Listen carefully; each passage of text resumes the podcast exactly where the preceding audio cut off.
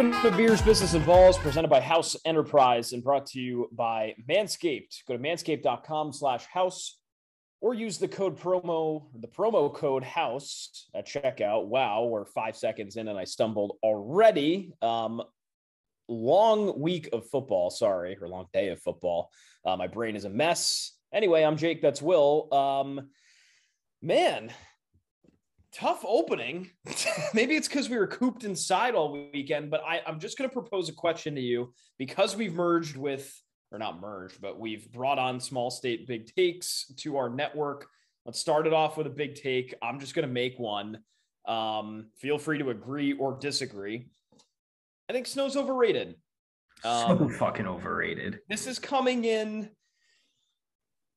this takes coming in after probably two feet of snow uh, in the Rhode Island area. We spent most of our days today shoveling out. I spent a little bit of last night shoveling out. Um, yeah, that, that really sucked. I won't take anything away from the weekend we had. Um, thought it was really fun. Entered the the bubble of the U.S. Rubber Lofts uh, with, you know, you guys celebrated your birthday obviously, and uh, wouldn't trade that for the world. I will trade the two feet of snow for anything else, though. That was fucked up. Yeah, I mean, like it, at least it was pretty snow, but I mean, two feet was just ridiculous. Shoveling's not pretty fun. Snow. Is there such a thing? It's like I don't know. It's gonna get all dirty and it's gonna get dirty now. But yeah, the state of Rhode Island, I'm gonna give them a 4.7 out of 10 on how they handled a blizzard. supposed to be the biggest blizzard since '78 or 77, whatever. Like yeah, since the blizzard of 78. Yeah. Yeah. So it's like they're like hyping it up, and the roads were awful. Nobody was plowing. Um, people knew about this blizzard for over a week and then were shocked that a blizzard happened. I'm going to give them a 4.7. Terrible, terrible wow. job. Um, why do we live in New England? And yeah, snow sucks. Snow sucks. We all places, and we choose. And you know what's the crazy part? We're never going to leave. No. We're not going to leave. Out of all the cool places in the world, you and I are going to be in New England or the Northeast. Almost, that's almost a guarantee. And here we are complaining about it. Yeah, global warming will stop the snow. oh, Might make it worse beforehand. Yeah, who knows? Um, great guest for you guys this week.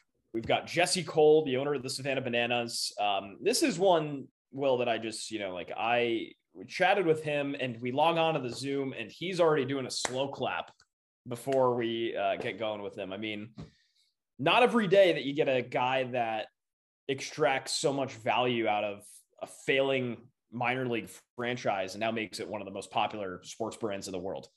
Guy was an absolute character. I mean, he is one of those names and people that you've seen on the news, you've seen on social media you've heard about the Savannah Bananas. Like, even if you're not a baseball fan, you're like, oh, I know them. It's like they're the ones that are blown up on TikTok or I've seen them on social media over the years. So it's like to put the character with the name and, you know, having Jesse Cole on the podcast was pretty, pretty awesome. I mean, I thought one of the top interviews we've had, you know, in the baseball realm and in, in any realm. He was, you know, full of highs, lows, great story great experience. And uh, yeah, I mean, his message is strong as ever. And uh, I'm excited to read his book as well. But yeah, double two weeks in a row with Jesse. After having no Jessies, we have two Jessies.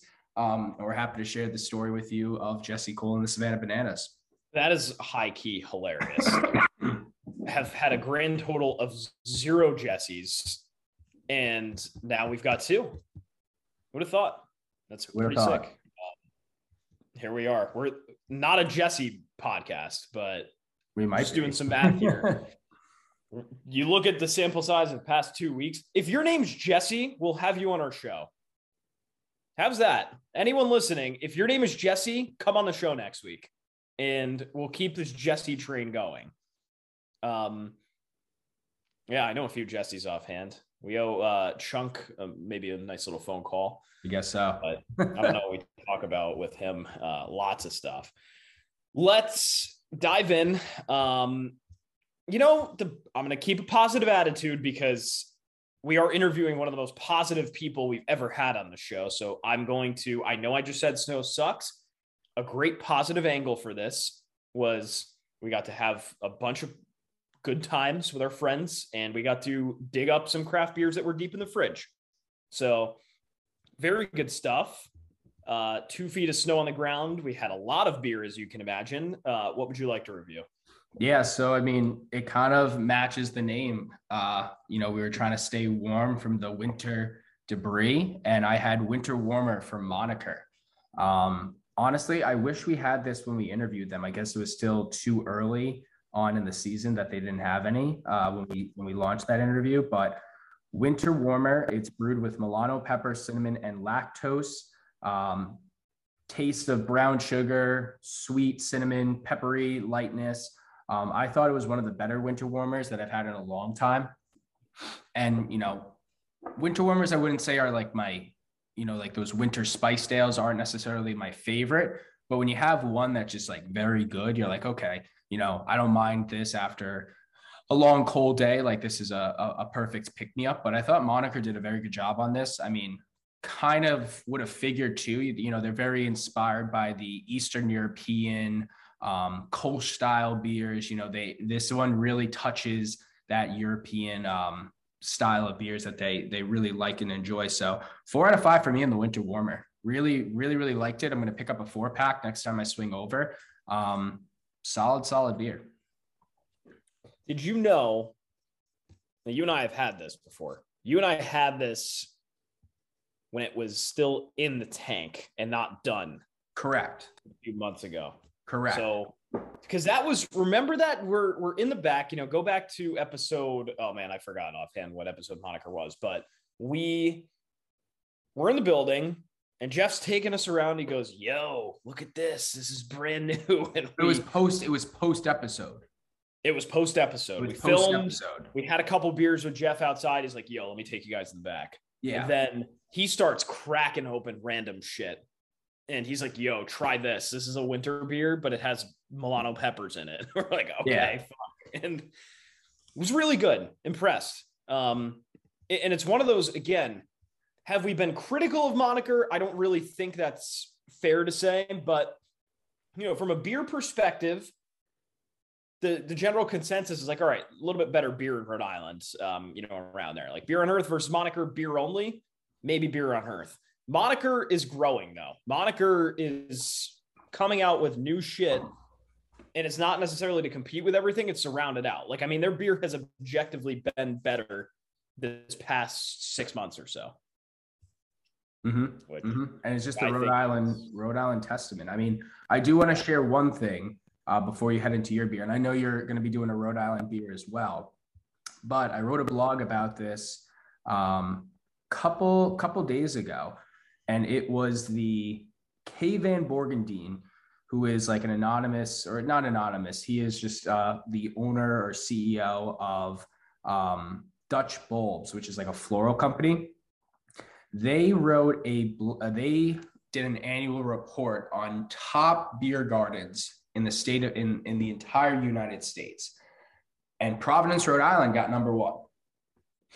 Providence, Rhode Island did get number one. I'm pulling it up right now, what it was based off of.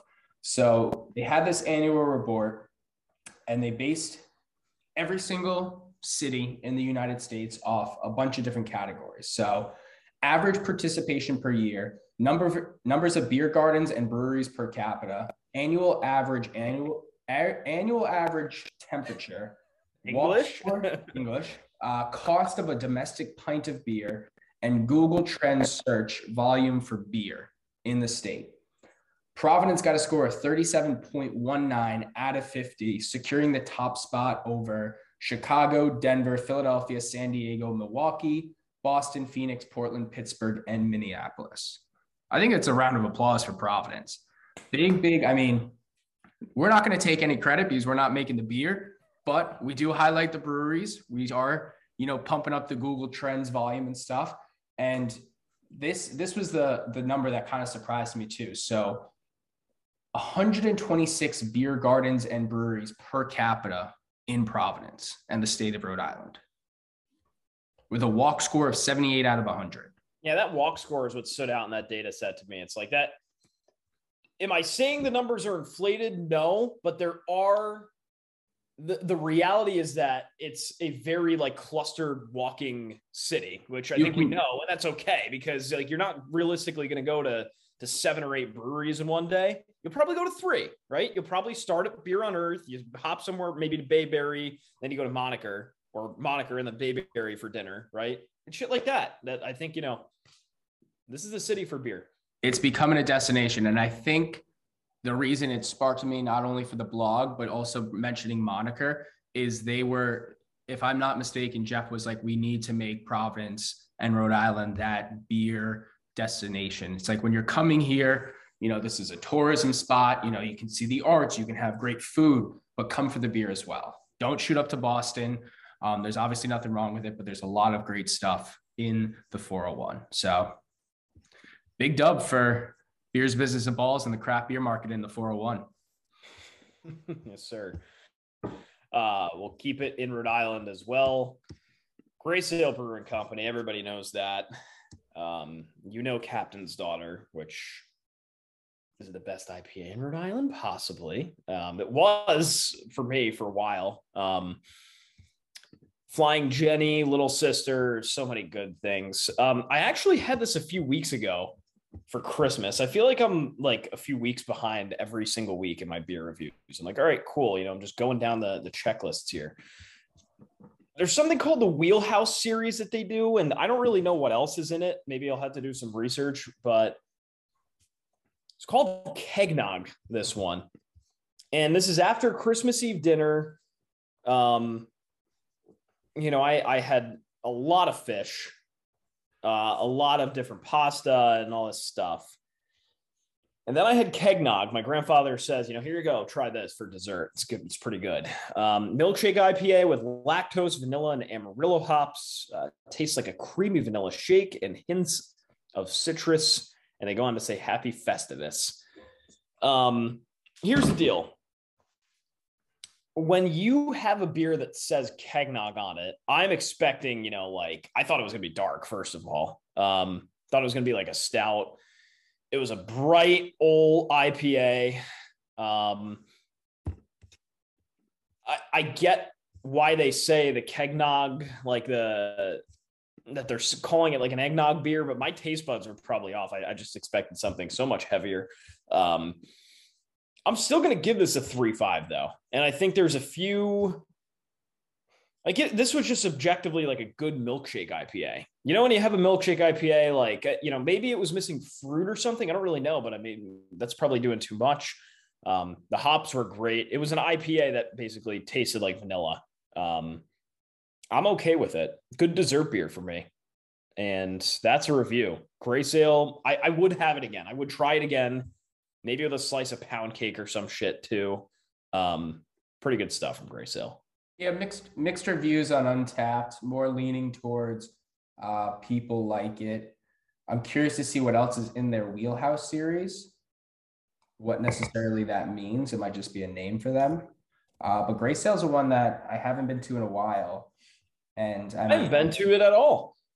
Yeah, it's been it's been a it's been a few years to be completely honest, and a hike. It's kind of in the middle of nowhere. Yeah. Wait, no, Grey Sail. Um, when did I go? I went in March of last year. Oh. Very very small. It's way down south. Very small, and it's in the middle of nowhere, but they have decent stuff. I mean, we'll have a better review, and I mean, we'll we'll we'll check them out at the beer festival uh, next week as well. But it's been a while since I've had anything besides Captain's Daughter and Flying Jenny. Yeah, they just released uh, Little Sister about a year ago too. And that one's pretty good. It's like a less hopped up version of Captain's Daughter. Captain's mm-hmm. Daughter is nine percent IPA, and it doesn't taste like one. It takes like a five percent IPA. Yeah, it's really good. Um, just a very hoppy beer, but without any of that like thick New England stuff. It's I, I, I like it a lot. It's a lighter beer. It, it's a heavy beer that tastes like a light beer. It's incredible. I think that's a sweet spot if you're drinking a ton of them. You can drink like a few captain's daughters and you know, that, and that'll be good. Um, because it's nine percent. But Captain that's beer. Um, Captain Daughter's nine percent, or are you saying No, it's nine percent. It's eight point six. I'm pretty sure. Really? Yeah, but it tastes like it's five or six percent. Yeah, yeah. Huh. The more you know. the little rainbow.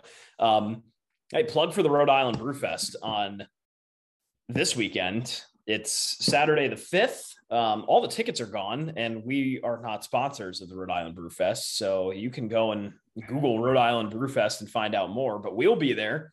Um, if anyone else, if anyone's going, please come say hello to us. It shouldn't be too hard. We'll have a videographer there with us and probably decked out in our shit. So yeah, shout out to Gray Marketing and uh, Matt over at Ragged Island for hooking us up, and we're excited to uh, crush over 100 beers responsibly. Very responsibly. 19 full craft beers is what we had the last time we went. We need to figure out pretzel necklaces. We need to do that now. Need to figure out pretzel necklaces. Need to figure out recording this because, I mean, I don't know about you. Well, I don't know about me, but you took over a year to put them all in Untappd. I did. yeah. I took it, it, no, took, it was actually almost two years. It took a pandemic for you to sit down and put it in Untappd. No, it took three variants. Yeah, for me to sit down and do it. I was like, I was cleaning up my notes. I'm like, fuck, I never put those into Untappd. I just kept going. Eh, sounds like a project. I'll do it later. I mean, I remember at the end of my list, it was like you can tell how, like, I, I don't want to say sloppy we were, but everything was the same score towards the end. And everything Yeah, he's he's really good. Awesome. Every, everything was a 375 towards the very end. And that's the same what it's going to be this time. It's going to be like this beer is also good, but it tastes the fucking same it's after same. hundreds. yeah. But no, we're excited and uh, more content to come from the Craft Beer Fest. I'm very excited. We're going to have a few members of the House Enterprise community there too. Yeah, uh, it's a full full fledged force, man. This is going to be the most like House Enterprise people in one room, to my knowledge, right? Probably, yeah. I think so. Unless yeah. that would be sick if we got the uh the small state big takes guys to come up. I know. Too, I know. If we planned if we planned better, but tickets yeah. tickets flew and they you know they gave us our handful and uh called it a day. I know. Yeah. So no, no, should be fun. Uh, that's our beer segment. Let's very fun episode. Let's go to Jesse Cole now. We talked about him um, at the beginning of our show. This guy is a true. I mean, what an inspiration this guy is. You know, he goes to Wofford. Um, he starts coaching. He realizes how much he hates it. He starts, you know, working for a, a baseball team. Works his way up to the general manager, then buys it, and then has his eyes on a little small double A franchise in Savannah, Georgia, which later became the Savannah Bananas. Here is everything about how he got there and the mission he's on to build the nation's greatest show in baseball. Let's do it. Here's Jesse Cole. All right, everybody. With us this week, we have entertainer, entrepreneur, baseball extraordinaire, and the man in the yellow suit, Jesse Cole, the founder and the owner of Savannah Bananas. Um, if you haven't heard Savannah Bananas by now, I mean, you're living under a rock. Over a million, follow- almost a million followers on TikTok with 21 and a half million likes, uh, 100,000 Instagram followers. They're taking over ESPN, Jomboy Media, wherever you might see them. Savannah Bananas. It's one of the funnest and coolest baseball teams down south uh, Jesse Cole joins the show. Jesse, first and foremost, how are you? And thank you for joining the podcast. Fantastic. I'm fired up to be with you guys. By the way, I've never heard baseball extraordinaire. Like that's just two things I've never heard. So thank you for something in my intro I've never heard before, but I'll take it. It's well, interesting. You're changing the game. You're changing the game because the Savannah Bananas are not in lockout and the MLB is. So point one for Jesse again. Uh, yeah, we'll never be locked out, and there will never be red tape in Savannah Banana World. In Banana Land, that's, we don't that's stop, breaking so news. That's breaking news: the Savannah Bananas will never be locked out. Put it on a quote table. Love it. Slap it on a t-shirt. So, I mean, let's dive right in. So, you are obviously the founder of this incredible franchise. Um, a lot of people have had dreams to get into sports, um, but you made that dream a reality. Uh, what made you want to get into the industry, and how did that start happen for you? Well, I had no interest in getting in the industry. I was I was just a kid that wanted to play baseball. Like that was it. You know, I grew up in uh, Scituate, Mass, South Shore, played for the South Shore Baseball Club, and you know, I, my old dream was to play for the Red Sox. You know, I like pictured that call over and over again on draft day. In the 47th round. I never gave myself like a first round. I was like in the 47th round, right-handed pitcher, and uh, and I was on my way. I was getting a full college scholarship. I was getting letters not from the Red Sox, but the Pirates, the Padres, and uh, uh, New York Mets. Uh, good thing wasn't the Yankees, but anyways, I was getting all the I was getting these uh, cards, so I was on my way. But then I tore my shoulder, and that ended my career. Dr. Andrews tried to get me back in Birmingham, Alabama. I was able to get in with him. That didn't work. My shoulder was shot, and uh, that was it. And so like it wasn't that was it. I didn't know what I was going to do. So I thought I was going to get into coaching and didn't like that at all. And I had no options. Got an email about an internship, an unpaid internship with a team that doesn't even exist anymore. And I said, let's just take that and see what happens. And, you know, I think you learn what you want by doing. Everyone says, find your passion. Just start doing things and you'll find out what you love and what gives you energy. And that's kind of what happened to me. So after school or when, whenever it is, you, you, have a quick tour. We're talking about this before we, we hit the record button. You have a quick tour in the in the Cape Cod League coaching. That was an experience for you, um, and basically the thing you got out of that was I don't want to do that again. Tell us about your your Cape Cod experience. So it was a you know volunteer assistant job. I was the lowest on the totem pole, uh, coaching with a great coach, uh, Mike Roberts, and uh, the Cotuit Kettleers, who is still close with to this day but I was, you know, I was assigned uh, working on the field, which me doing operations. I mowed the lawn, like I worked on the dirt, and then I was assigned on, on moving the outfielders, which I had no idea how to do. I was a pitcher DH, um, but I was sitting in the dugout with some of these guys, and that team. If you look at that team, numerous all stars on that team. Every single player ended up uh, getting drafted. Most of them played in the bigs. Best seat in the house, and I was bored out of my mind. All right. There's a difference on playing baseball versus watching baseball. And the crazy thing is, I learned I'm not the only one that shares that same thought process because now viewership is down dramatically. The Major League Baseball games have gone longer for seven straight years. Attendance is down dramatically. And so I started seeing that when I was 22 years old, watching baseball as I thought I was going to be a coach. I was bored on my mind. I said, well, what if I took the other aspect and I went in the front office and could make the game more fun, more entertaining for anybody, and even myself to watch. I became the first fan to try to create someone I'd want to watch, and uh, that's where it all started back in 2007. Yeah, and then your time with the Gastonia Grizzlies in North Carolina. I mean, that's a true success story in itself. It's like you you worked your way up to owner and president. Uh, what was that process for you like? Oh, it was, it was amazing. That first day showed up. There's only $268 in the bank account, and I'm the GM at 23 years old. And the only way you get that job is that nobody wanted it in the world, and it's the worst team in the country. So yeah, it was outstanding. I took that. $268 in the bank account, uh, payroll on Friday. Uh, team had lost $150,000 the previous year. Uh, there were only 200 fans coming to the games. So what did I get myself into? Luckily, there was some beer left over from the, the season. So I was able to have a few beers at the end of that first day, wondering what did I get myself into? But the reality is what happened is uh, I just started reading every book on P.T. Barnum, Walt Disney, Bill Veeck, you name it, Amazon, just trying to figure out what to do. Uh, marketing, uh, Jon Spoelstra, marketing outrageously. I really got into it all. And I didn't pay myself until December 1st was my first paycheck because there was no money in the account. And I said, we can't be a baseball team. So I remember calling the owner of the team and I said, we're not going to be a baseball team. He goes, what are you talking about? I go, we're going to be a circus and a baseball game will break out. He's like, well, what are you talking about? Our players will do choreographed dances. We'll have grandma beauty pageants. Uh, I'll get in the dunk tank every game. We'll have, you know, donut burgers, donut dogs and see what happens. And luckily he didn't fire me. He gave me a chance. And at 23, I started trying things and experimenting. And, uh, you know, what happened in Gastonia in 10 years, you know, went from uh, the worst in attendance to fourth in the country, sellout games, uh, you know, became a million dollar franchise and was able to buy it. And, had a lot of success. And fortunately, because Savannah got so big, we are able to sell it and go all in on Savannah. So it was a big learning experience, a lab for over 10 years. And I think what everyone needs that an opportunity to learn and test things. And I had that in a small market where no one even noticed us, which was pretty cool. Would you attribute, I mean, it certainly sounds like that alone was your big, like that was the X factor in, in setting you up for the later success that you'd have, like just the ability to learn and test and go do stuff. What was, what would you say the, the ultimate factor was while you were in Gastonia for your success? Well, again, I think everyone talks about uh, you got to do more surveys. You got to do. I'm so against surveys; it's outrageous. Like surveys, like Henry Ford. If you ask people what they want, they would have said faster horses. Like you know, and the right. same thing. Like no one would say they want something set up in their house uh, that looks like a uh, black Pringles can that listens to everything you say and you talk to it. Like ten years ago, no one would say that yet. Alexa's in every single house. Like it, you don't know what you want until you see it. And so for me, it was a lab. I had to see like people. I went, I met with people, and they were like, "We don't like baseball. We don't like baseball. We don't like baseball." And the more times I hear that and said, "Our people won't like it. I won't like it," I was like, "Okay, then we can't be a baseball game." So I started saying, "I go, I oh, they won't like it games." I go, "Perfect. They'll love our shows." And they're like, "They're like, what are you talking about?" And I go, I go, well, you know, it's a complete entertainment experience. It's an app, it's a show. You're going to watch players dance. And I said that before knowing how the heck I was going to get players to dance. And, and that's why I had to bring a dance instructor that first practice back in 2008 and say, guys, before we practice, we're going to learn how to dance. And, you know, I tested it and I watched as, as fans cheered. And then those guys signed more autographs. And then the third game of them dancing, I'm walking through the crowd and a husband and wife are talking. And all of a sudden I see the wife go, shut up, honey. They're about to dance.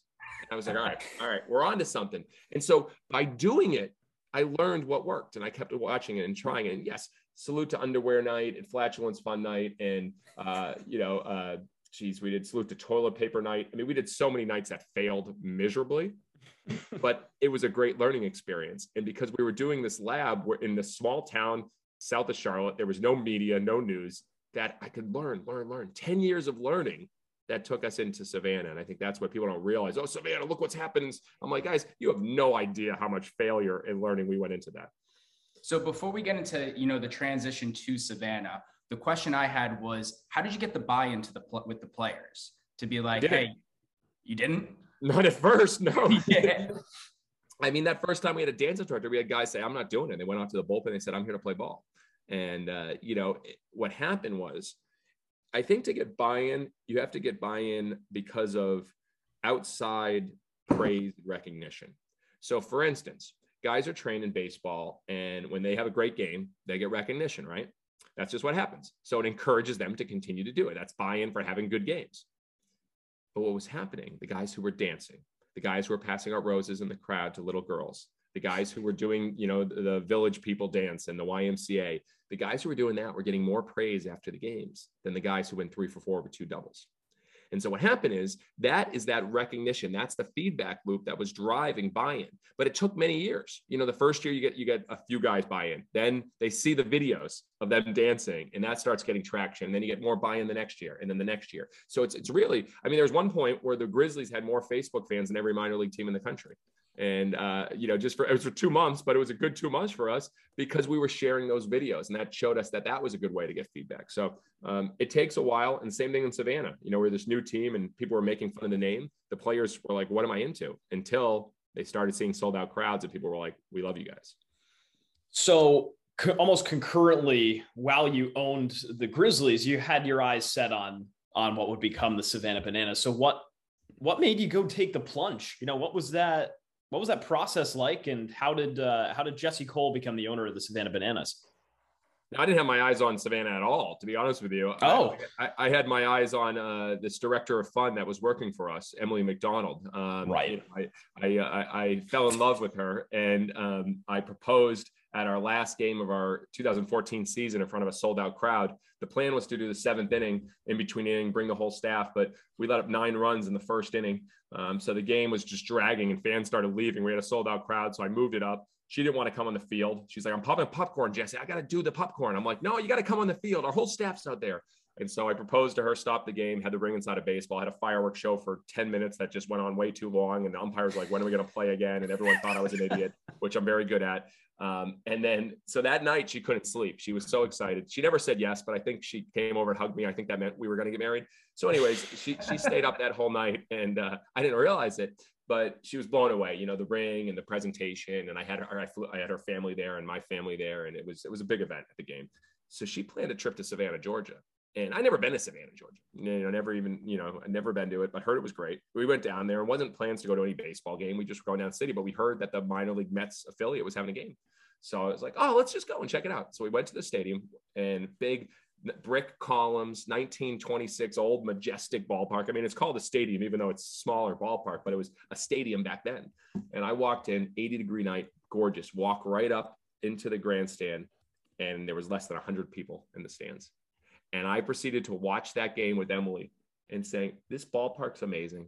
This city's amazing. There's no one here. So I texted the commissioner of the league and I said, This team leaves. We're coming here. And lo and behold, they asked for $40 million stadium. The city said, No way. You don't draw 40 people. And so they left. We convinced the city to come. And that's when it happened. It was by happen chance. It like, there was no, no initiation or plan in that. So we just went in there and we convinced the city to give us a shot. And that's when the city and everyone thought they made the worst decision they've ever made by allowing us to come to Savannah. Yeah. I mean, watching the stories and the videos that you had on it, it was like, you know, when the Met, that was probably one of the best decisions the Mets ever did was to leave because it opened that door for you and um, not renovating that stadium. And I mean, it kept the history in the ballpark and it kept, um, you know, fans at least somewhat of a buy-in until you came in. But times weren't easy, you know, at the very beginning. Those early days, just three months in, um, ownership. You, you got the call from ownership, and the bank account was overdrafted um, how was the start of the Savannah Bananas, that transition into Savannah, and like how did you start to build it up to uh, you know make this so much bigger?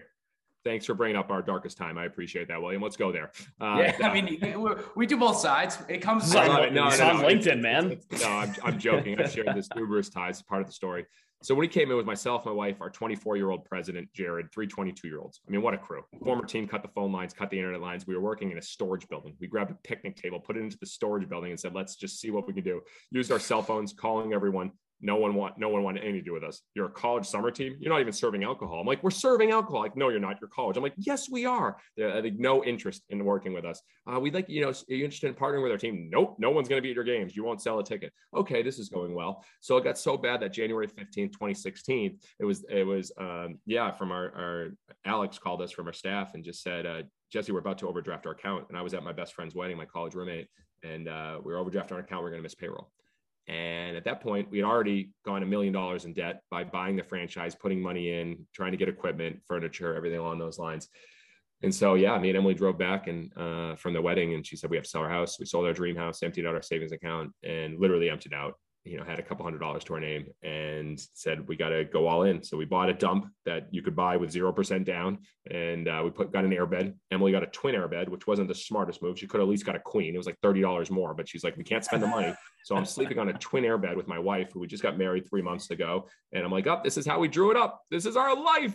And uh, so we had $30 a week to go grocery shopping um, and we just said we got to we got to go all in. We got to be different. We can't do what everyone else is doing. That's what happened. We came in. I wasn't wearing the yellow tux. We were marketing like everyone else. We were doing everything like everyone else, and we were getting results so much worse than everyone else because no one trusted us. No one knew us. No one even had an idea what we were going to do.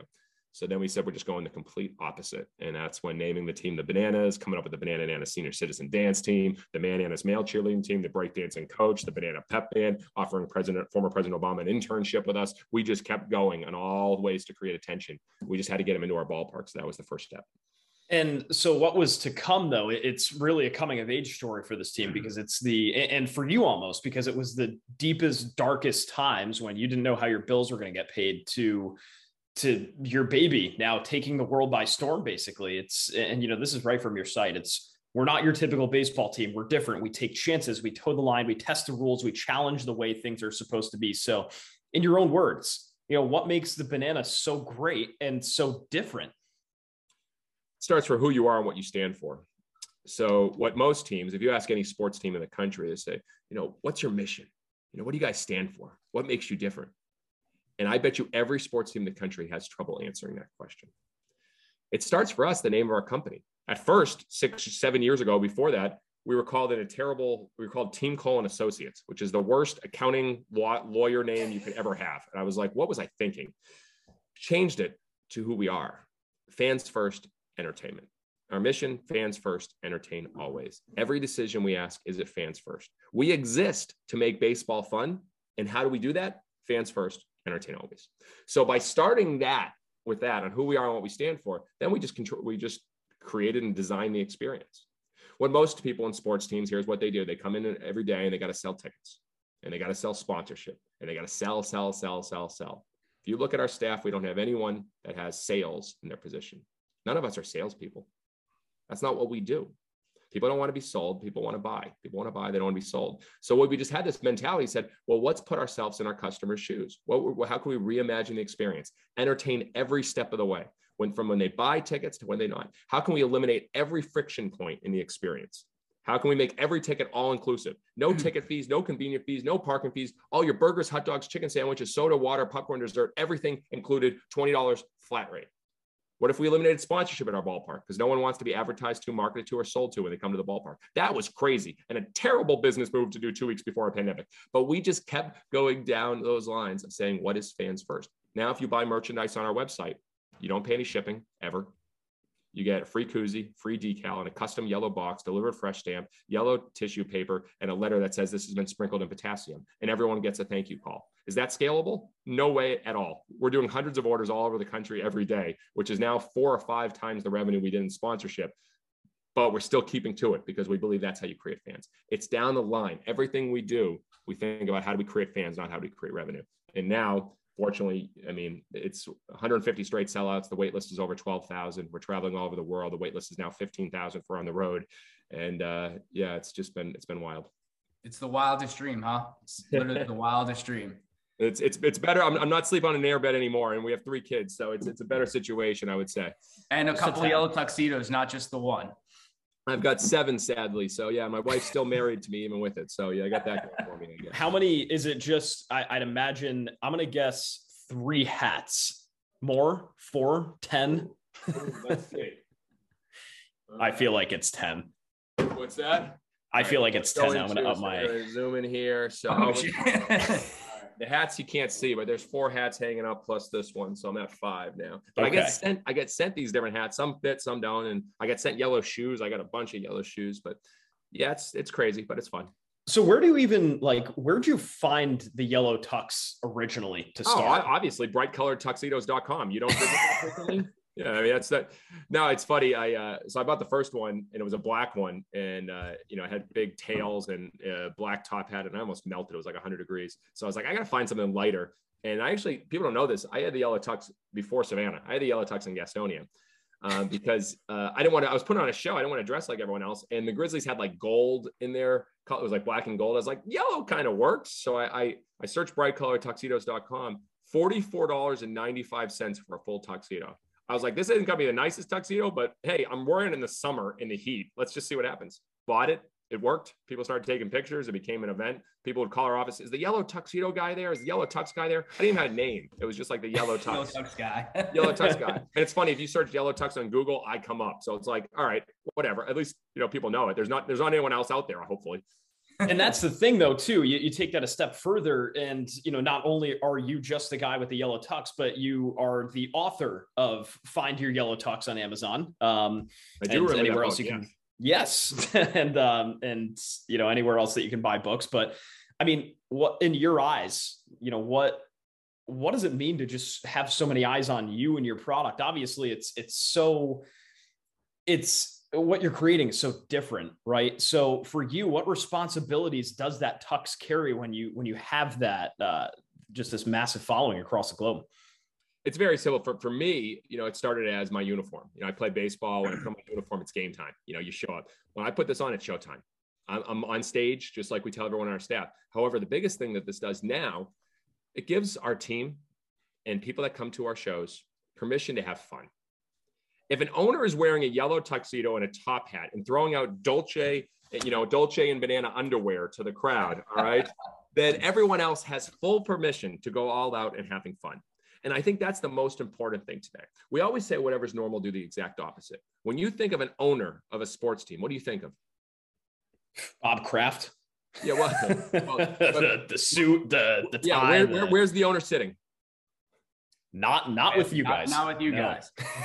the corporate suite, you know, yep. whining and dining with people that make more money than any of us could ever imagine. All right. I'm the guy that is out there greeting fans when they first show up. I'm the guy that's dancing with fans. I'm the guy that's in the crowd because I want people to feel that we're in this together. And the owner isn't any different. I'm out there. If I'm having fun, everyone else can have fun. And the reality is, most owners of sports teams, when do they have fun? When they when win. the team. What's that? When they win. When they win. If you can only guarantee fun a percentage of the time, you're not delivering a great experience.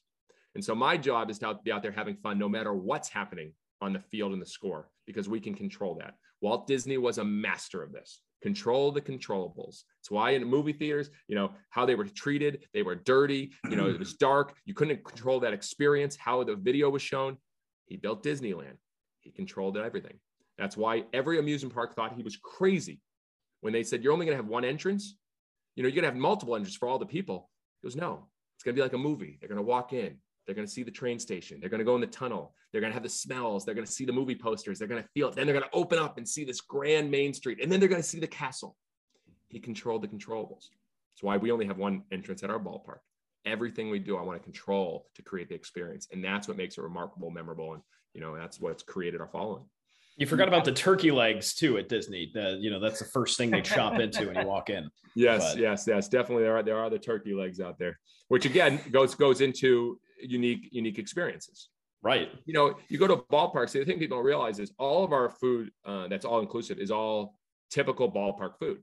But you better believe we have a slippery banana drink. We have frozen bananas. You know, we have our garbage can nachos. You have those other things that are unique. And I think that's so important for people to think about in a sporting experience. What is that unique thing? You know, it's not just getting a beer and a hot dog. Get something they haven't got anywhere else, and then it makes it really remarkable.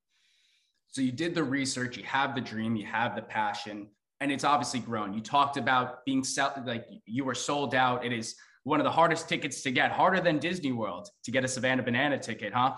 But I mean, you were an award winning franchise and owner, organization of the year, entrepreneur of the year, business of the year, CPL championship. You have the social media growth. But one cool thing, not only the entertainment of the organization, the baseball team as well. The baseball team is obviously pretty damn good, not just entertaining. It's a good team. Um, and you've had multiple people make the pros, including a uh, 2019 first round pick, Braden Shewmake, for the local Atlanta Braves. So not too shabby. That's pretty cool. But how does that feel for you as an owner that you're just achieving so much more than the entertainment and the ballpark experience? It's like you're having you're you are part of a baseball person's journey and career into you know their potential dreams as well. Every year before any guys join our team, they go through Fans First U, and they can't put on a uniform until they go through Fans First U with me. And I tell them the vision of what we're doing, where we've come from, and where we're going. But most importantly, I tell the guys, I want this to be the best summer of your life and the most fun you've ever had playing baseball. Regardless if they go play pro baseball, regardless of whatever's next, I want this to be the best summer of their life and the most fun they've had play baseball. Now, that goes solely into our whole mission of making baseball fun.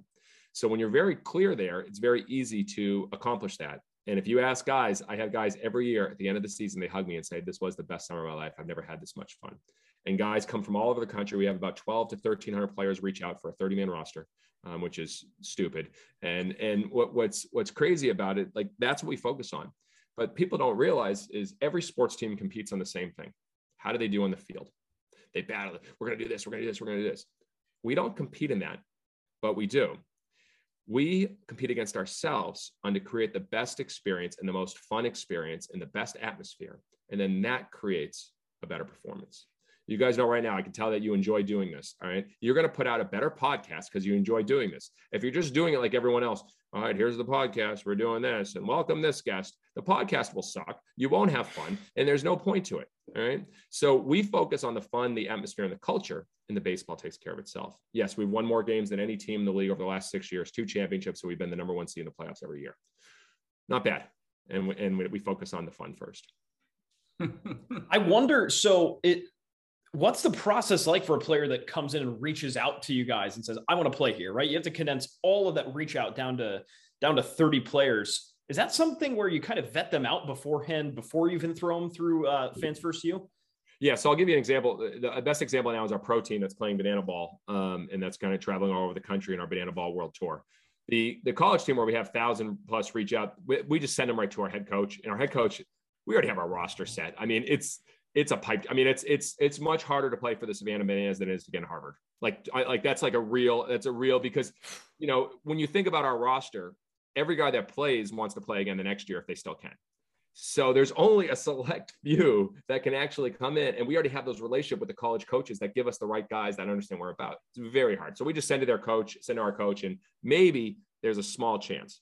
Our pro team is different because this is new and people don't know what the heck we're doing. We're playing banana ball, a game they've never played before. We're going to different cities. They're like, who are you playing? I'm like, we're playing our other team. They're like, who's your other team? I go, the party animals. They go, who makes up that team? I go, maybe you. So like, they don't know what that looks like. But here's what we do. Actually, I'll, I'll read this to you right now. So this gives you an example. Let me see. We got we got some more submissions last year. So we have them send the submission, name, date of birth, email, all, t-shirt, all that stuff. Then we say, you know, what they play, position, played in college, professional ball experience. What makes you a great candidate for the Bananas Premier experience? What are your special talents? Examples: dancing, musical instruments, juggling. if you had a unique special entrance or celebration, what would it be? Shoot a quick video and show us why you deserve to be a Bananas. Save the highlight tapes. We want to see your special talent or personality. We highly recommend doing this uh, step during the tryout. and then drop your Instagram and Twitter handle so we can see as well. So we got them sending in videos. We're asking about their talents. We're asking about the unique entrances. We're making them think that this is more than just baseball. That's the differentiator. We, you know, now guys throwing 90 plus miles an hour are a dime a dozen. But, you know, can you do glove tricks? Do you have special, do you have trick pitches? You know, do you have the best bat flip in the game? What other tricks can you do? Can you hit in stilts? Which a guy showed up to tryouts. He never hit in stilts. He said, I just brought my stilts. And he goes, You want me to walk around? I go, No, I want to see if you can hit. He goes, I've never done that before. I go, Well, I want to see what you got. He goes, You sure? I go, Yeah, are you, you're not going to fall over, are you? He goes, I don't think so. So he went in the batting cage. They started, the, the, the pitcher couldn't get pitches in the zone at all because the guy's 10 feet up in the air. Finally, got him in the air and he started driving balls into the gap. And I was like, You made the team, kid. like, like that's as, as, as, simple as it is. So I tell all these players, what are the unique talents? Dalton Malden is a country art, uh, Nashville artist singer. He's tremendous, unbelievable. He's got songs that got a big following. You know, he played college baseball, good ball, ball player, but not like professional, professional, but a good ball player. He's on our team. Like he's unbelievably talented as a musician. He can play the game competitively, but he's great as a musician. You combine those two things together, and you got something people have never seen at a ballpark. I mean, we saw this uh, men's league umpire. He went on Ellen. He was doing some twerking after striking after a guy struck out, and it was. You better believe we sought him out. He's 38 years ago. I can't believe you guys are calling me right now. I'm like, well, we don't need another umpire. We need. Can you do other dance moves? And it's like, show us what you can do. And he started doing some MJ. He started doing some other like flossing and started doing Fortnite stuff or whatever all those weird moves are. And uh, you know, he's he's joining us on tour. There's hundreds and thousands of umpires out there. We don't need another umpire. There's hundreds and there's thousands of baseball players. We don't need another baseball player. When you're clear on who you are and what you are not, it makes it very easy to create the you know the, the roster and team of your dreams. And that's what we're doing. I can definitely tell your favorite movie is The Greatest Showman. it's gotta be. Yeah, no, I'm definitely a fan of Greatest Showman. I'm looking over here at P.T. Barnum right now. I mean, ironically, you got a P.T. Barnum go. book right right here. You know, I I uh, I revisit those all the time. So, you know, one thing that we want to obviously, you know, we highlight in this podcast, this podcast was born into quarantine, right? We started April of 2020. Our mission was just to tell the stories of people um, when everyone was locked down and couldn't share their stories like they normally would over a beer or, you know, at the ballpark. But fortunately for you, and it kind of is in a testament to that yellow suit, that that shining light, you never let the pandemic stop you. Um, even with restrictions, you still filled out stadiums. I mean, obviously at the the capacity that the state allowed, and you had uh, you know some cancellations along the way. But you didn't let the pandemic stop you. But how was it navigating? I mean, you were still a newer team. It was still very early on. Um, but how was it navigating through the pandemic?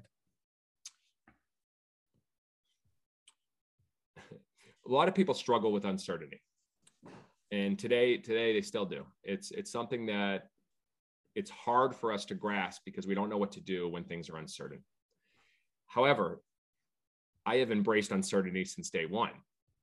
We never know if dancing players and breakdancing coaches and all the movie clips we do are going to work, but we do it so often every day we're experimenting. So the uncertainty of that didn't wear me down like it wore on a lot of people. So when we, everyone went home, I said, guys, what a great opportunity we have. Everyone's looking at me like I'm nuts. And by the way, it was our first Zoom. So we had a, lunch Zoom and people are wearing costumes and stuff. And I was like, all right, well, we're in good spirits. But, but I told them, I was like, I was like, guys, this is awesome. They're like, what? We, we don't know if we can play. I go, yeah, but what do we get to do? So most people think it's like, you know, oh, this sucks. This is going to do this. We said, what do we get to do? So I formed the question. I said, guys, right now, every other team is sitting there thinking and waiting and waiting and waiting. Major League Baseball, waiting, waiting, waiting. Everyone's just sitting, waiting, waiting, waiting. We can now play offense even more so. They're like, well, what do you mean? I go, our fans are at home. What do they need right now more than anything? And they said, to be entertained. I go, bingo. Guys, I don't care if you're in operations, food and bev, merchandise. We are all entertainers right now for our fans because we're going to show up for them when they need it most and they'll show up for us afterwards. So we had an idea palooza and said, everyone bring three ideas of things that we can do to entertain our fans right now. So first a music video, we all did dancing with myself. So we filmed ourselves with our iPhones to that Billy Idol song, Dancing with Myself. Then we had our fans do a music video, Hey Baby, and them all at their houses sent videos us. Then we started doing cooking with bananas, literally like We go into each other's houses on Facebook Live. None of our staff's really great cooks. I mean, they're just trying the best they can. Here's a sweet potato. I'm like, you just put it in the oven. Like, what are you doing? but we started sharing that. And we did music trivia with our announcer. He started doing music trivia at night. And all of a sudden, our engagement went like this. And then what happened? Merchandise started going like this. And then we announced we could play, boom, like this. Going to 2021, and you know the waitlist is over 12,000. So it's how you view things is how you do things. How you view things is how you do things. Most people during COVID view things as a victim. Look what happened to me. Look what happened to my business. Look what I can't do what I used to do. If you view what can you do now, it changes the conversation. It changes the massive action that you will take to make an impact. And that's what we did. It's such a, a positive outlook and such an awesome message. Um, man, this has been this has been awesome. But Jesse, we'll, we'll, let's let's talk about the good stuff now. 2022 World Tour. I thought we were. It's, it's, all, all great. But this is what you've been pouring you know you're you've been spending significant amount of time you and the team uh, over the past couple of months just with uh with talking to you sounds like you guys are killing it in the announcement by the way um, bananas are going to hit the road uh you name it Daytona, Montgomery, West Palm, Birmingham, Kansas City, a couple other cities too. Um, here, here's a chance. Let's let's plug the world tour. What should fans expect? And um, you know what's what's different about this world tour than uh, the Savannah Bananas have ever done? You know, it's funny. We were just talking about COVID. Uh, this all came a lot out of COVID. Now we were practicing this, practicing this banana ball game. Now the biggest thing we're doing is we're playing a game that no one ever seen before. It's a two hour time game. You can steal first. We win every inning. You know, there's no bunting because bunting sucks. Uh, fans catch a foul ball for an out. It's an action packed, fast game. It's actually like not great for concessions because people don't want to leave their seat. But I was like, I, I don't get, I don't care. Let's we'll figure that out. Make it a great experience. And so we start playing this game. And uh, the last game we played nine innings, an hour and 48 minutes. The average major league game is three hours and 12 minutes.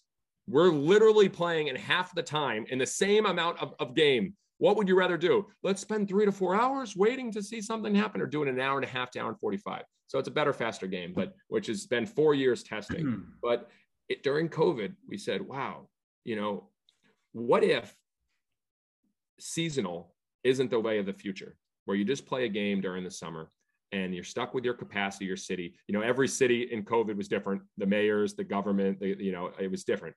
And so we said, well, what if we were 24 7, 365? What if we played all over the country? Would that open things up? And so we said, all right, do what we do best. Let's do a test. And so we tested the one city world tour.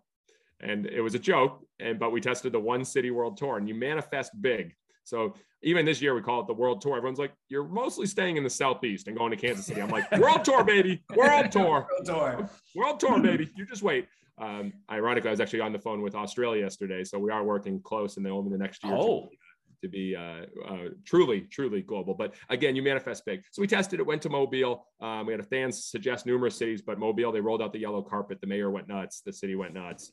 Sold 7,000 tickets. Failed miserably with so many things, audio, uh, you know, the promotions. But at the end of the night, it was a huge success, and people didn't want to leave. 11 o'clock at night, the game finished at nine, and fans weren't leaving. So we knew we had to bring it to more cities. So yeah, now waitlist is creeping on 15,000 for all these cities. Uh, it's uh, it's going to be unbelievable. West Palm, I mean, you know, potentially having to sell 14,000 tickets, which would be more than like an entire Miami Marlins homestand, uh, which would be uh, pretty cool to do. So we're, we're pushing big. And, you know, I see us going to a, a million fans in 2030, which would be more than every NFL, NBA, and NHL team.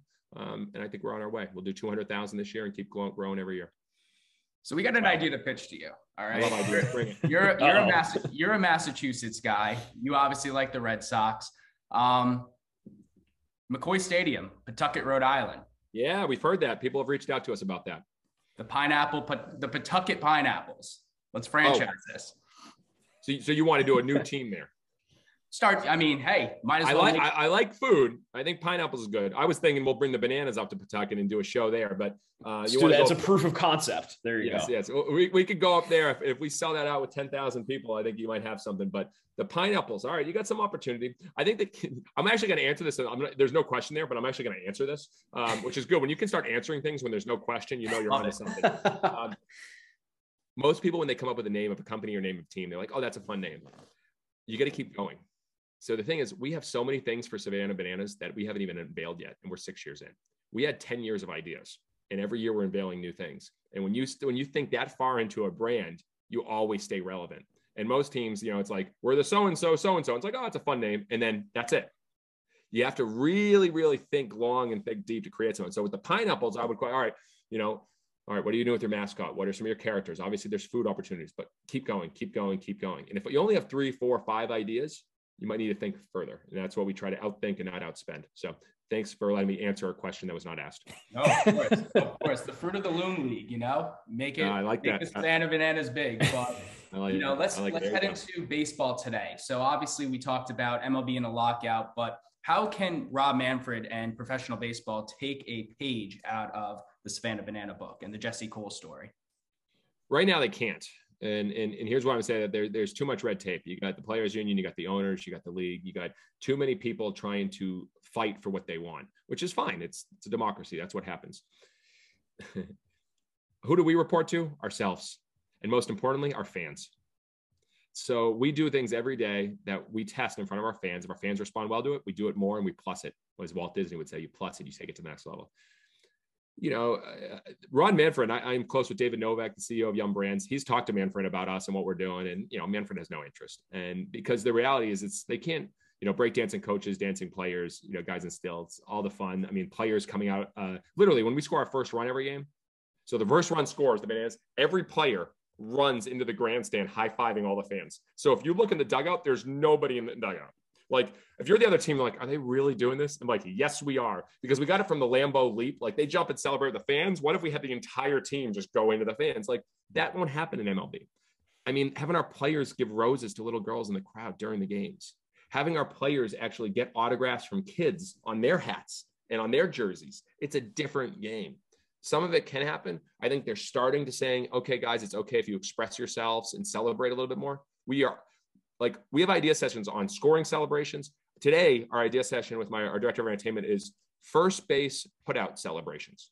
So like think about how specific that is. We're literally talking about when a first baseman gets it out to end the inning, he's going to have a streamer, confetti streamer popper in his back pocket, and then just pop it right on the guy, the runner, when it's over. How do you not laugh at that? Like that's ridiculous. That's one of the ideas. So we take it to a whole nother level, and, and thank God we're allowed to. So MLB, let the guys have fun more. Let them express themselves. Break down the barriers of what can happen between players and fans. Allow the players to interact with more of the fans. Show more behind the scenes. Stop talking about the traditional way the game has always been done. Don't make incremental changes like no pitching changes this inning. Make bigger changes that makes the game faster in under two and a half hours. There's a lot of big moves they got to do and they, we need big leadership to be able to do it and i hope it happens. And you're Yeah, doing all you're doing all this and cutting the time of the game in half. Right. so so this you whole even have a halftime show in banana ball games Like that's Yeah. literally stop the game, run everyone off the field in the middle of the game with guys on base, and have a two minute halftime show. And we still have it under two hours. so it's the, the it's possible, right? This time of game stuff, you know, put it on the back burner. That's the bottom line here. But When it's when it's all about the game and the players and all the specialty pitchers coming in, everything's about science and the launch angles and the data, data, data, data. You go back into the 70s, the average game was two hours and a half because it was one guy pitching eight innings, maybe nine innings. I mean, Nolan Ryan had like hundreds of complete games. And he was throwing 100 miles an hour. His if his arm if his arm could do it, why can't more guys? But now it's like, give me five inning starter, then I'll go to my specialty relief here. I'll do this, and it just becomes all this mix, mix and matching crap, and it just delays the game. And let the, let the kids play, and actually literally let them play. Have smaller rosters. That's that's my idea. yeah. Well, Jesse, I mean, you, you've got so many good tidbits and so many thoughts. You've obviously been extremely passionate about your work. Let's let's close it out. Um, your book, "Finding Your Yellow Tux," now on Amazon and anywhere you can buy books.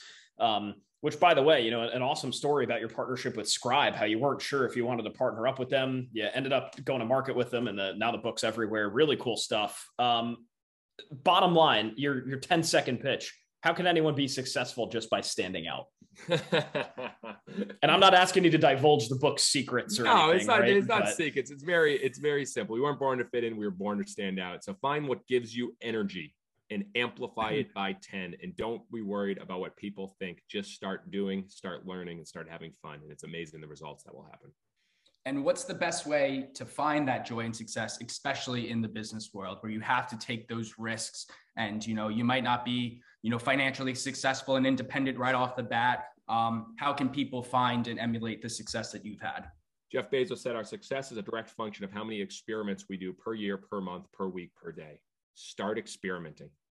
Start experimenting. You want to find success, start taking small bets, test something new every day. Every single game, the Bananas do four brand new live promotions they've never done in front of a live crowd every night. Out of those, throughout the years, hundreds have failed miserably. I mean, the living pinata, where we actually had kids with plastic bats hitting an intern with the turtle costume on and throwing candy, that was a disaster. All right, the frozen turkey promotion, the horse head race, so many have failed, but some have turned out great. And you can't find the great until you mess around with some things that aren't great. Get through the messy to get through the great. So start experimenting, and you'd be amazed at what happens. I love it. We can't let you go without. Yeah, I was going to say we talked yes. about the business, we talked about the balls. We got to talk about beer. I see the, yeah. the uh, growler right in your over your shoulder. Um, what are some of your favorite beers, and what what are the, some of the hot spots in Georgia? Yeah, I haven't been asked that question, but I am a craft beer connoisseur. I drink two Excellent. drinks in my life: water and craft beer. Keep it very, very simple. Uh, and I developed that love because we started hosting beer festivals with our first team in Gastonia and then had some in Savannah. We even had a tap of the morning beer festival starting at 9 a.m. because you can't drink all day if you don't start in the start morning. Start in the morning. Let's go. Let's go. that, that shirt killed. Uh, no, uh, yeah, I, I'm still, I'm still. So at my wedding, I had a custom uh, double IPA made, and Emily had a Belgian triple made. So we like the stronger ones. I'd rather have two good strong ones. Uh, definitely, uh, definitely an IPA, double IPA. If it's hazy, it needs to be a little bit stronger. It can't be a light four percent hazy. That's that's that's not good for me. But yeah, that's that's that's the route I go. Um, and we're gonna have at some point a Savannah Bananas Brewery every single beer made with bananas. We already have a regular banana beer, but I could see a banana triple. I could see uh, you know banana pudding stout. I could see banana muffin, not muffin brown. I mean, you name it. We're gonna have some fun. So that'll be in the future as well. We're going to try to get our hands on. It's from Eagle Brewery, which is in England, but they have it on tapped up in Rhode Island. Banana bread beer. Yeah. Oh, to die for. So yep. if we can get our hands on it, we'll send some down to Savannah. All right. Yeah. The more we can send beer to each other, the better, guys. I love it. I love it. Good, good beer in uh, in Savannah too. Moon River, a few others. Uh, it's a, it's an awesome. Yeah, Moon uh, River Service is our partner. They do a great job. Yeah, we have a few other Coastal Empire. A lot, a lot of good beer, and there's yeah. more coming. The breweries are obviously opening. Savannah, 14 million tourists uh, come every year, so it's growing. I love it. I was one of the new ones in June this year. Loved it. Went with my family for a day or two. Awesome nice. stuff. Um, Jesse, thanks so much, man. You know, to close out, where can our listeners find the Savannah Bananas? Where can they engage with you guys and keep up what's uh, with what's happening in your world? Savannah Bananas, you know, we uh, decided to have no website, no social media, nothing. So good luck trying to find us. No, it's a. I'm sorry, I love that question because it's like uh, the, the, best option is search. Usually, uh, if you search Savannah Bananas, you'd be surprised what people say to us with that. Yeah, it's like, all right, you're gonna go down, you're gonna take get in the car, go by, you're gonna see a guy in a porta john, turn a left there, uh, and then you'll find a little store, the Savannah Banana store. It's a little hut. Um, now, the reality, Savannah Banana is very easy to find. We spend most of our time on TikTok. Yeah, you mentioned over 900,000 followers. We're very heavy on that. And myself, I'm easy. Search Yellow Tux. You'll find me. I spend most of my time on LinkedIn. Perfect. Well, Jesse, thanks so much. Good luck in 2022 and beyond. We're excited to uh, continue and following your story, and uh, hopefully we'll try to get to a game very time soon. But uh, thank you again, and good luck. Love to have you guys. You bring the beer, I'll bring the fun.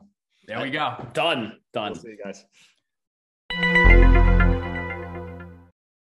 And that was just the man in the yellow tuxedo, Jesse Cole, owner and founder of the Savannah Bananas. One hell of an interview. One hell of an interview. I mean, obviously, he's the highly touted keynote speaker. He's done hundreds of these. So he knew what he was going to say, but he was uh, super cool to interact with. And I mean, he's just as fun as he is, you know, talking one on one as he is talking to thousands of people every night at a baseball game. But let's hope we can get down to a Bananas baseball game uh, one day soon when they're not sold out in 10 minutes. But, uh, you know, great stuff from Jesse. I'll tell you what I looked, and there's like what really sucks is there's nothing close, but that's that's fine. You know, they're not. I get they're where they're going to make their money is down south. Like I I totally understand that. Or like areas where baseball is really not well represented. Like you put that in Boston right away, and everyone's going to be like, "Oh my god, this is ridiculous." Like I'm not yeah. going. I'm not going to go see people dance on a fucking baseball diamond, right? But you know, it's proof that this this is just fun and it's just a game at the end of the day, right? It's like you know you inject so much positivity. There's so much to learn about business from this guy too. It's like you have to create fans, and they've done it every single game. Like ten thousand people on the wait list. It's nuts. Yeah, I mean, they the haven't had a game that wasn't sold out. No, I mean even during the pandemic, they sold out everything. Obviously, more of a limited capacity, but people are trying to get out and enjoy, and it's you know, we talked about it on the on the interview. Um, how can Major League Baseball take a page out of his book? Because no one wants to sit through a freaking four-hour baseball game anymore. He's like, yeah, they're not going to. I get it though. Um, cut it, cut the time in half doing the same shit and doing more. Yeah. The world tour goes to Daytona Beach, Montgomery, Alabama, West Palm, Columbus, Georgia, Birmingham, Alabama, Kansas City, and they've got two games in Savannah. So honestly, those Florida games they intrigue me. Yeah. Um, nothing really else. I, Kansas City, I'll pass. Been there, good place. Columbus, Georgia, eh, I don't know what the hell's out there. Birmingham, catch a catch an Alabama something, Alabama baseball while we're at it. Interesting. But it goes to show. I mean, people are going to go, they're going to be lining at the doors for this. And I don't blame them. If I was down there, I'd be the first one there. Positive. Yeah. Um, they're creating some cool stuff. Let's go into sports balls presented by Manscaped. I mean, every man, woman, and child needs one. Every man, woman, and child needs one. It's Manscaped. Use code HOUSE, 20% off and free shipping. Uh, new lawnmower 4.0, bunch of great products, making more deodorants, um, great lotions, everything. We both use it. We're both very happy with it. You should use it as well. No longer a Christmas gift, but maybe a Valentine's Day gift. And if you don't have a lucky lady to gift it, gift it for yourself. we'll also thank you later. Um, manscaped.com slash house, 20% off and free shipping. I should just ask for that for Valentine's Day. The okay. lawnmower 4.0. I need I, I have had my lawnmower 3.0 for a long time. I swear by it. Um, I do need some new blades. I'm not changing them out frequently enough. Manscaped.com slash house, 20% off. and I'm going to go to manscaped.com slash house to go and get it. And I'm going to get 20% off and put some money into my own pocket because of how much I'm saving. And that's balls. Not our commission. Not our commission. No.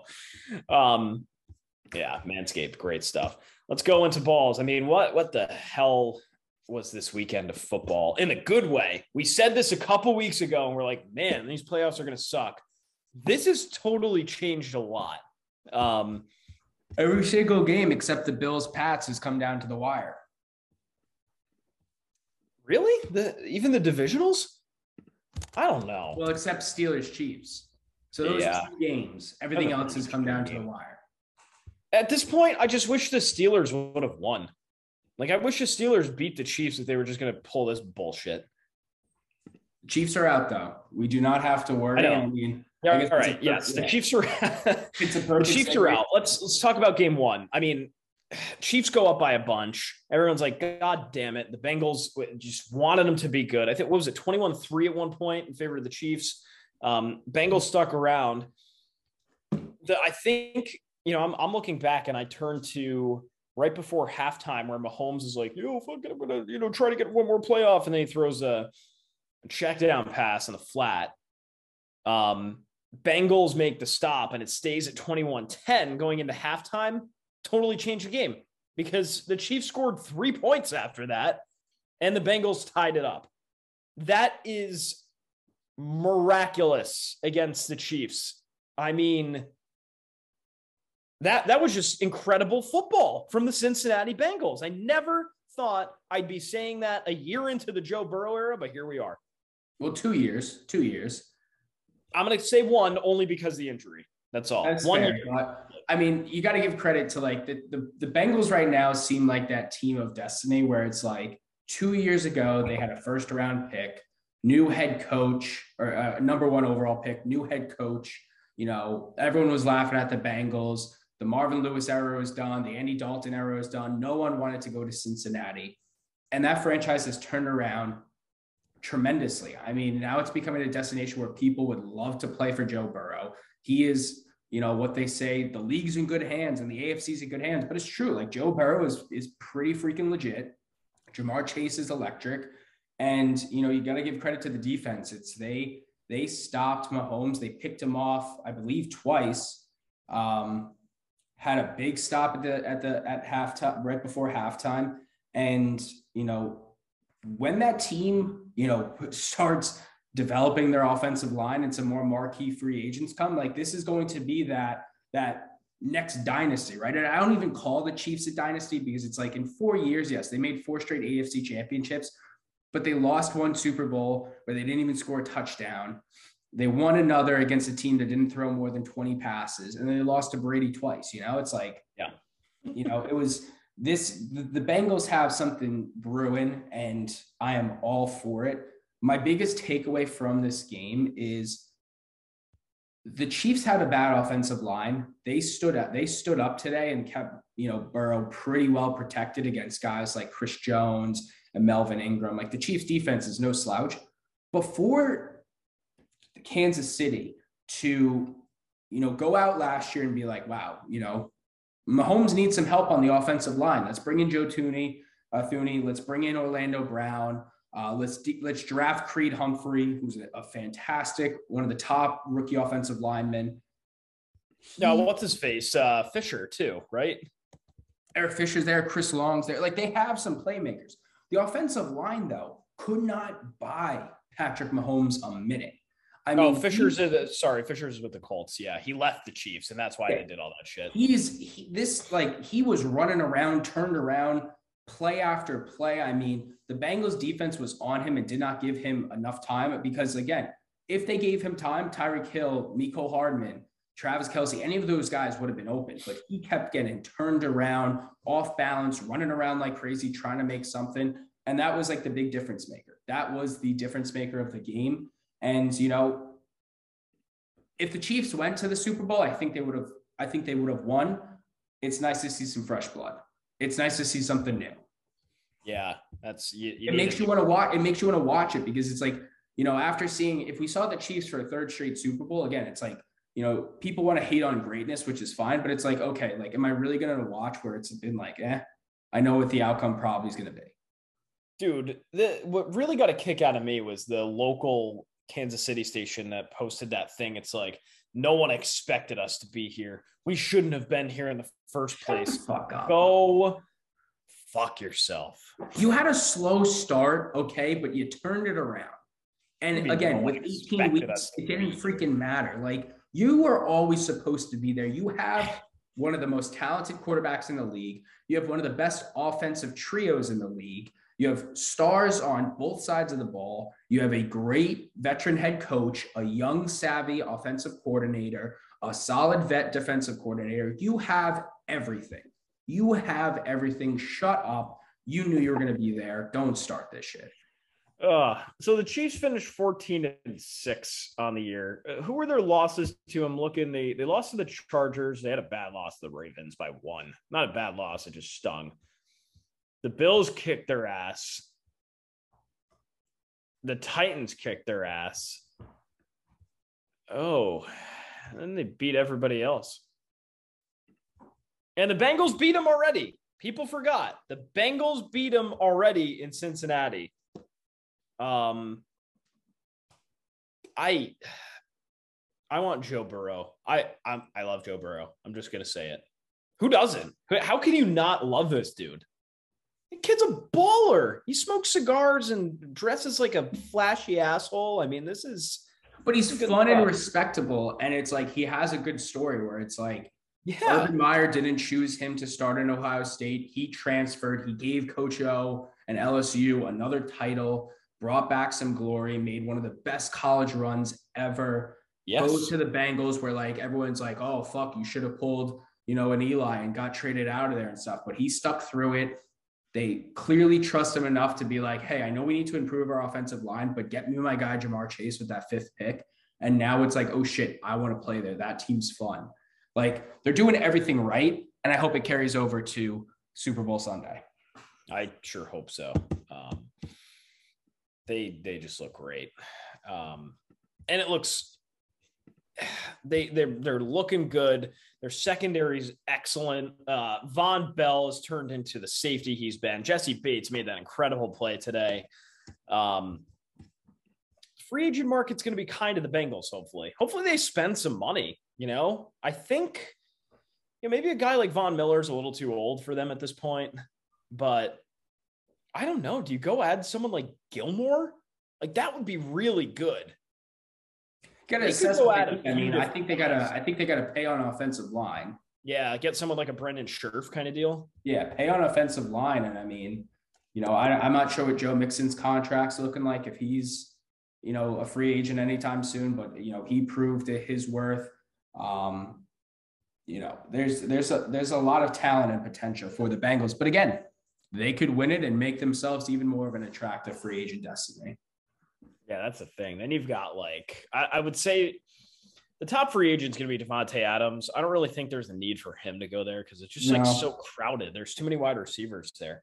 Um, you've got Boyd, you've got Tee Higgins, you've got Ja'Marr, obviously. Um, you've got CJ Uzomah, who's had a what the what the hell got into him? He had a great year. He's getting better as he gets older. It's nuts. I mean, he's hurt though. Hopefully, he can play on on Sunday. Oh, true. Uh, yeah, that's right.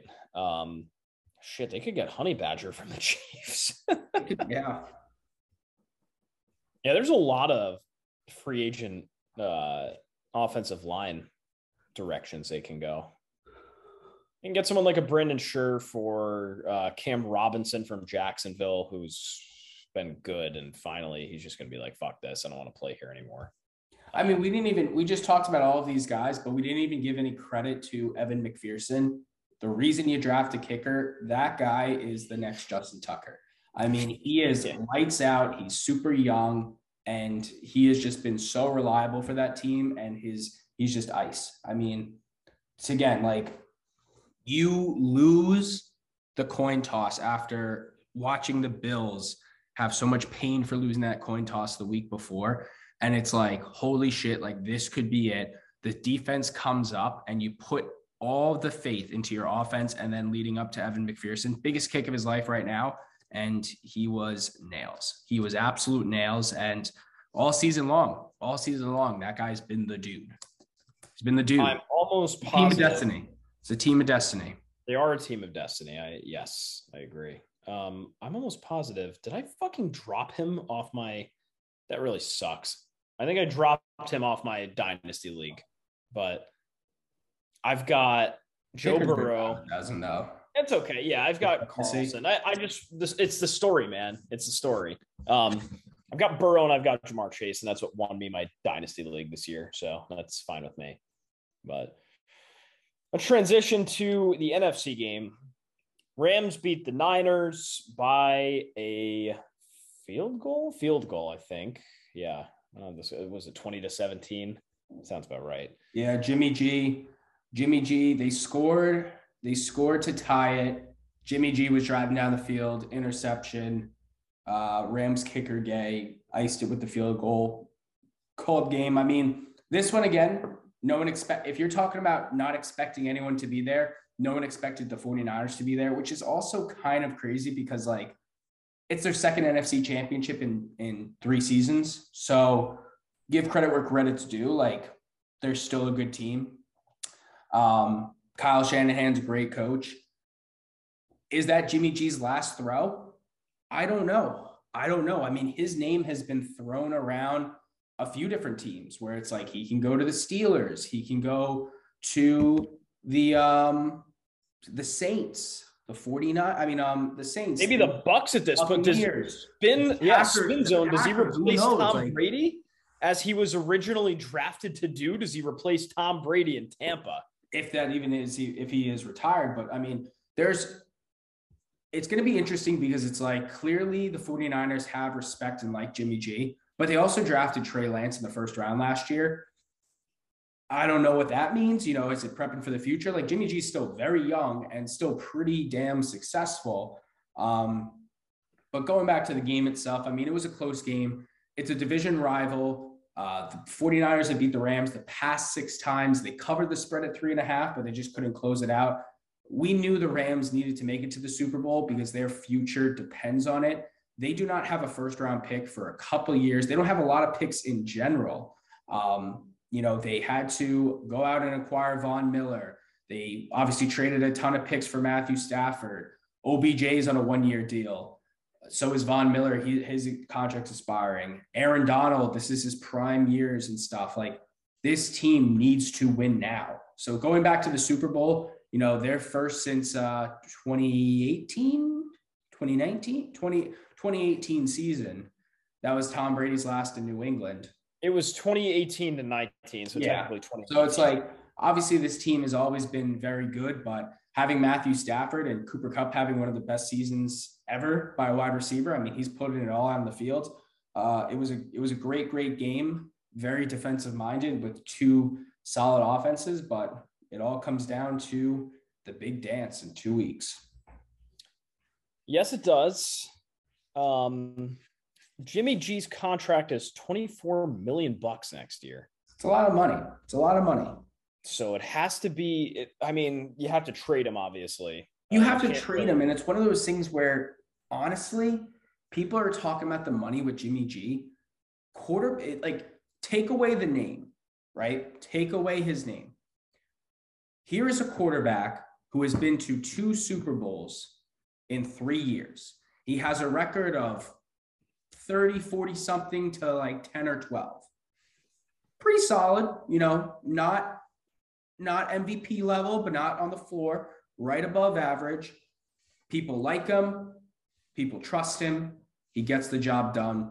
Do you want him for your franchise that needs a quarterback? Nine out of 10 times, you're going to say yes. Now you put the name Jimmy G on him, and it's going to be like, whoa, whoa, whoa, like injuries. Tom Brady's pr- like supposed to be, you know, taking him over. They don't trust him that much in the 49ers system, like blah, blah, blah, blah, blah. That's the question. But right now, So- right now, if you just take his resume, the money's fine. The money's like, Right. okay, that makes sense. I agree. It's he has, and I didn't realize this until Deebo tweeted it before the game. He's like, everyone's hating on my man Jimmy G, but just go check his winning percentage and then get back to me. I'll wait. And I checked it. You're right. He's 33 and 14. You're right. That's that's nuts. That's real. I will take that any day. What is that? That's it's like basically a little over two games. You win, you go two and one every three games. It's pretty damn good. That's like 70, 67% of games, basically. I, I'll take that any day. Guy, the guy has won. I mean, again, 2019, they went 13 and 3. He's won 71% of the games he started. I just did that math. 33 out of It's like- 47. Looking That's- again, now take the name away from the resume. 67.7% completion percentage, 11,852 yards, 71 touchdowns, 38 interceptions with a rating of 99. He's rushed 192 yards for five touchdowns, and he's only lost nine nine balls in his career. Yeah. I mean, he's been great. Everyone thinks of him as this like young dude, but he's 30 now. So that's the thing. He's won two Super Bowls. Shit. I mean, That's funny. he's been a part of two Super Bowls that Oh, fuck you. like the only season did he so was 2016 they won, correct? No. yeah. Yeah. It was, uh, Well, no, no. I'll, I'll take to Google. It was 20, it was technically 2015 and 20. So he won in 2015 with them. Yeah, the 2016 the 2016 season though was when he went 2 and 0 with four touchdowns, zero interceptions for the deflate gate inter, um, suspension. I'm pretty sure that's what it was. Yeah. It was the year after the Super Bowl that they didn't um or no. Yeah, that, that season they did win the Super Bowl. Yeah. They won the Super Bowl in the Deflategate year. Yes. Correct. Yeah, so I mean he started, Afterwards, he started off the year before he got hurt. Right. But that was when, so remember, that was when Jimmy G started the first two games, and then he got hurt, and then And then- Brissett had to play the other two, Correct. and then Brady came back. Yeah, but still, I mean, good start. It was his that was his that was his sample size of okay, this guy's actually legit. All right, he can play, which makes it, it stings a little bit, not going to lie. But I wouldn't trade that for a couple more Super Bowls that we had with Tom Brady. No, I'm all set. Yeah. Um, gut reactions I just no analysis. We'll do that all next week. Who wins? Who wins this game? Don't don't break it down because I have I'm resisting the urge. I'm saying Bengals. You say Bengals. I'll take the Bengals. Rams. All right, that's fine. Little, we'll we'll each pick a side. Perfect. Done. All right. we'll break it all down next week. Uh, you have any Pro Bowl predictions before we Who the break? fuck cares? I know. I'm sorry. Like it's, and I used to really enjoy the Pro Bowl, but like, who cares? You're you're the guys that you want to see are gonna throw like one pass, two passes, one rush, one sack. You know, it's like the game sucks. The game sucks. The whole weekend's not that fun anymore. Like, it's really I don't I don't even watch it. I'll catch the highlights. I'll catch the highlights. It's not like baseball where it's like I love to see the home run derby, you know, and then like we'll watch a couple innings of the All Star game. The NBA one, I mean, there's no defense, but like at least it's like a 250 to 230 game. The Pro Bowl, no one cares. They don't. They don't even care. 90% of the guys start opting out now. They're just like, "Nah, I'm all set. I have an injury." Oh, Uh, what? don't like the You tweeting stations over there though. They had the they had those little iPad stations set up a couple of years ago, and I think they still do that. Once they moved it out of Hawaii, that was it. I I'm yes yes I agree. They're doing it in Vegas this year, which is pretty sick. But they did move it out of Hawaii. That sucks. It's like half the reason you go to the Pro Bowl. It's like oh shit, it's like the it's Hawaii. Awesome. Yeah. Also, it's Matt Lafleur versus Mike Vrabel. That what a slap in the face. It's like, hey, you guys were the best two teams, and you're both out. You guys were both out in week one, but you get to coach the fucking Pro Bowl. Ugh, that sucks. That really sucks. Um, Al Michaels is calling the Super Bowl.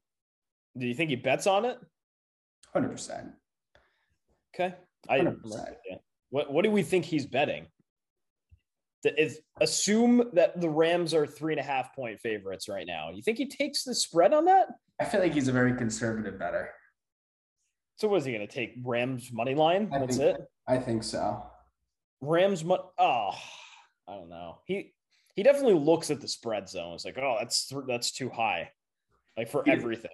Yeah, he doesn't strike me as a guy that goes crazy and does parlays or does player props. I feel like he's just a straight 50k money he line. seems to be he seems to be embracing gambling though at, at a cool 78 years old i'm pretty I sure mean, you have to.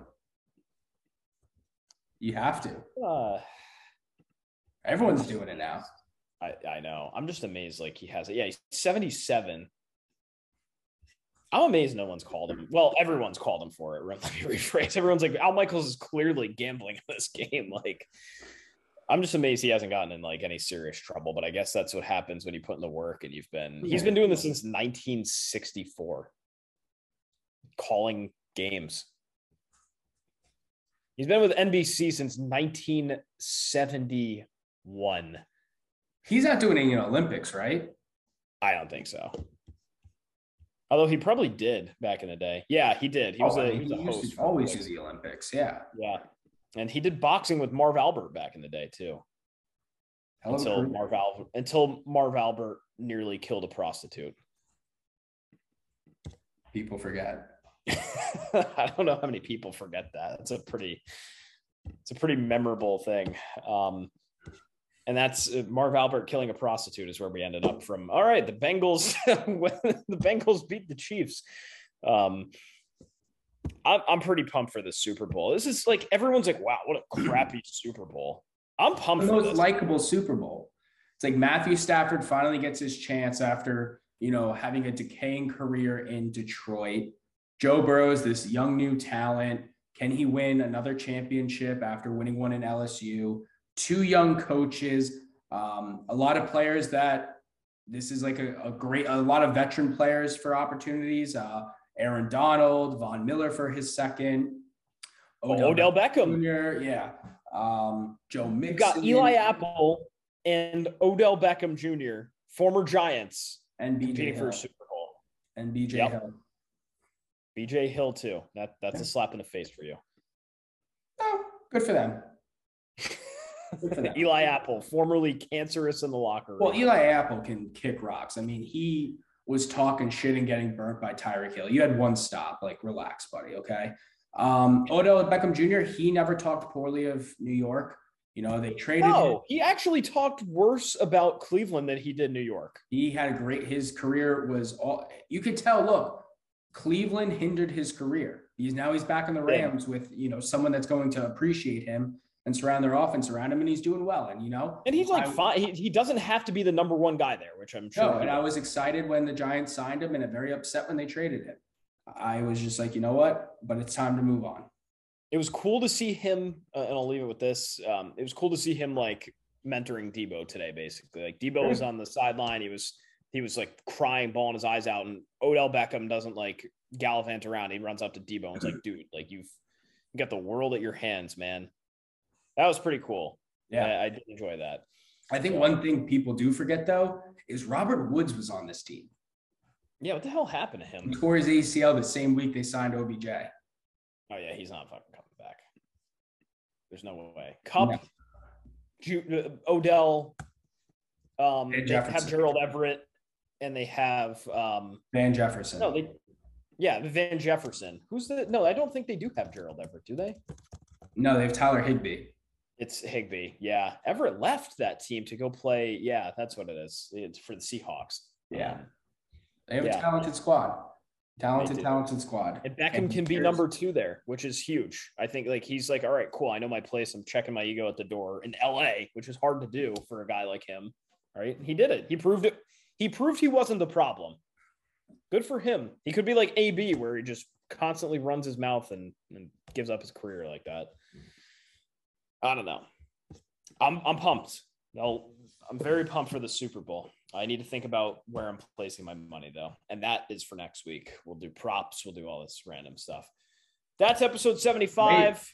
Wait, wait, wait, wait. We haven't I'm done this in a while. We got to bring it back. Positivity corner.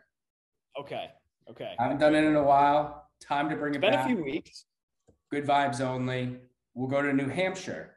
This po- postal worker noticed a resident's mail was piling up and ended up saving her life. The resident wasn't able to get up from a fall for over three days. So, Newmarket USPS worker Kayla Berridge of New Hampshire realized during her shift that on this past week, mail was piling up for four days at the resident's home.